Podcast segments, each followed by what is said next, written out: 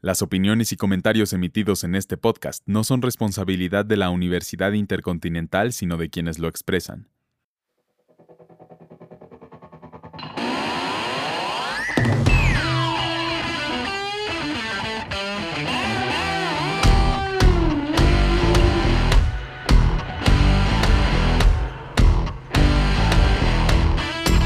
Bienvenidos a un nuevo episodio del Week Podcast.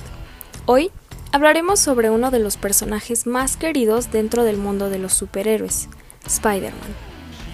Spider-Man, mejor conocido como el Hombre Araña, es un personaje creado por Stan Lee y Steve Ditko, cuya primera aparición fue en el cómic Amazing Fantasy número 15, publicado por Marvel Comics en agosto de 1962. Este es un superhéroe que usa sus habilidades sobrehumanas, semejantes y provenientes de una araña, para combatir a villanos que tienen fines siniestros. Tras su primera aparición en Amazing Fantasy, Marvel decidió producir una serie individual titulada The Amazing Spider-Man, cuyo ejemplar inicial salió a la venta en marzo de 1963. El editor y escritor Stan Lee de Marvel Comics comenzó a trabajar en la creación de un nuevo superhéroe motivado por el éxito de los Cuatro Fantásticos. Ante el interés del público adolescente en la industria de los cómics, Lee decidió crear un nuevo superhéroe con el que su audiencia pudiera identificarse, por lo que comenzó con la creación del entonces llamado Spider-Boy.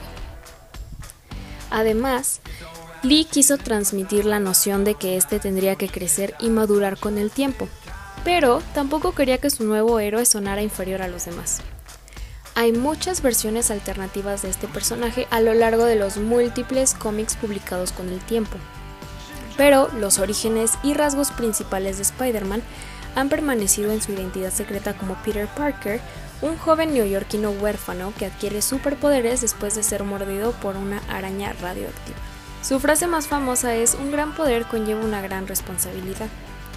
Este héroe suele ser asociado con una personalidad bromista, amable, inventiva y optimista, lo que le ha llevado a ser catalogado como el vecino amigable de cualquiera, lo cual ha atraído el interés del público al contrastar con el arquetipo de superhéroe de la industria.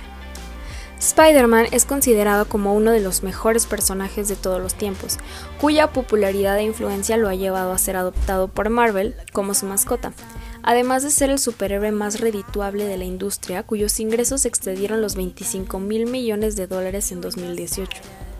Su franquicia incluye producciones televisivas, cinematográficas, radiofónicas, literarias y de videojuegos. Debido a la gran cantidad de seguidores del Hombre Araña, la primera película de la saga estrenada en 2002 era esperada con impaciencia por los mismos fans y tuvo una gran acogida por el público. Para muchos de sus aficionados, esta es la única película digna en la que se ha adaptado el personaje. La película de Spider-Man, tal cual y siempre se quedó así. Uno de los puntos más polémicos de la película fue la elección del actor que le daría la vida al héroe del cómic. El elegido para dirigir la cinta fue Sam Raimi, quien eligió como protagonistas a sus favoritos Tobey Maguire como Spider-Man y Willem Dafoe como el Duende Verde. Tras su estreno, en Estados Unidos, Spider-Man logró recuperar la inversión de 128 millones de euros en tan solo tres días, compitiendo directamente con el episodio 2 de Star Wars de George Lucas. Tras el éxito de la primera película, se estrenó en julio de 2004 su secuela, Spider-Man 2, también dirigida por Sam Raimi y protagonizada por Tobey Maguire. En este caso, el villano fue el Dr. Octopus, interpretado por Alfred Molina. Este fue un éxito total, ya que tras recuperar inversiones, la película ganó un premio Oscar por mejores efectos visuales y estuvo nominada para mejor sonido y mejor edición de sonido. Esta película logró tener críticas mucho mejores que la primera debido a que la calidad fue mejorada. Spider-Man 2 fue la primera película en ser lanzada en formato UMD para la PlayStation Portable, el primer millón de copias de la PSP vendidas en Estados Unidos incluía la película gratis. Tres años después de Spider-Man 2 estrenó Spider-Man 3. La película se empezó a rodar en 2006 y la fotografía que la comercializaba ya se había grabado desde septiembre de 2005. Sin embargo, Debido a diferencias en la comercialización del filme, su estreno no fue el día que originalmente estaba planeado. Estas diferencias surgieron a partir de la opinión de los productores de Sony Pictures, que consideraron que el filme conseguiría mejores ingresos de ser estrenado en la época invernal. A pesar de su éxito en cine, la crítica fue más baja. El 10 de enero de 2010, Marvel anunció la cancelación de la cuarta entrega debido a problemas con el guion y la dirección. A la vez, anunció oficialmente que para el 2012 se haría un reinicio con un nuevo elenco y director, estando altamente influenciada por la serie de cómics Ultimate Spider-Man. Y pocos días después, Columbia Pictures y Marvel anunciaron que Mark Webb sería el director de la cinta, y que el joven actor Andrew Garfield sería el nuevo Spider-Man. La película se estrenó en julio de 2012 y la secuela de The Amazing Spider-Man se estrenó internacionalmente dos años después. Ambas películas recibieron críticas positivas de parte de la crítica y de la audiencia.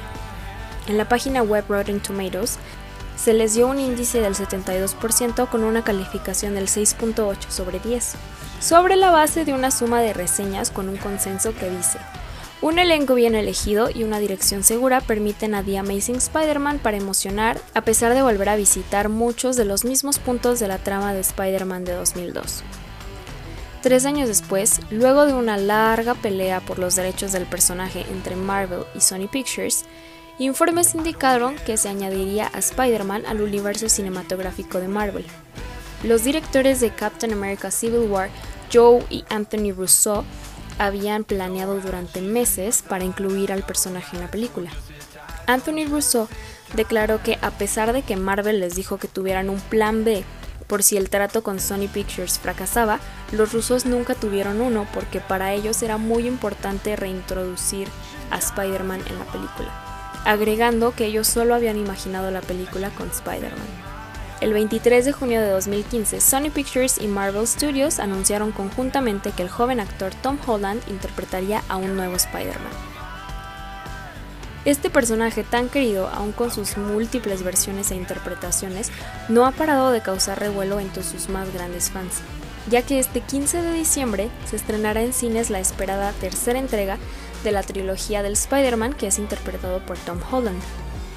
Sin embargo, esta no es la principal razón de las expectativas tan grandes que ha generado este estreno, sino que la posibilidad de ver a los tres actores que han interpretado a Spider-Man juntos en pantalla.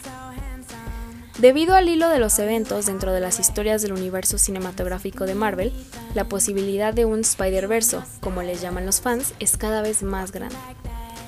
Gracias a las filtraciones, a rumores y sobre todo a teorías de los fans, este evento logró que los sitios web de los cines a nivel internacional fueran saturados en tan solo 3 minutos a la hora de la preventa de los boletos para ver esta esperada película. Sin duda alguna, esta película marcará un antes y un después en la manera en la que hemos visto a nuestro queridísimo Spider-Man, uniendo todas las versiones a queridos actores y también a momentos icónicos de las películas en una sola. Gracias por escuchar este capítulo.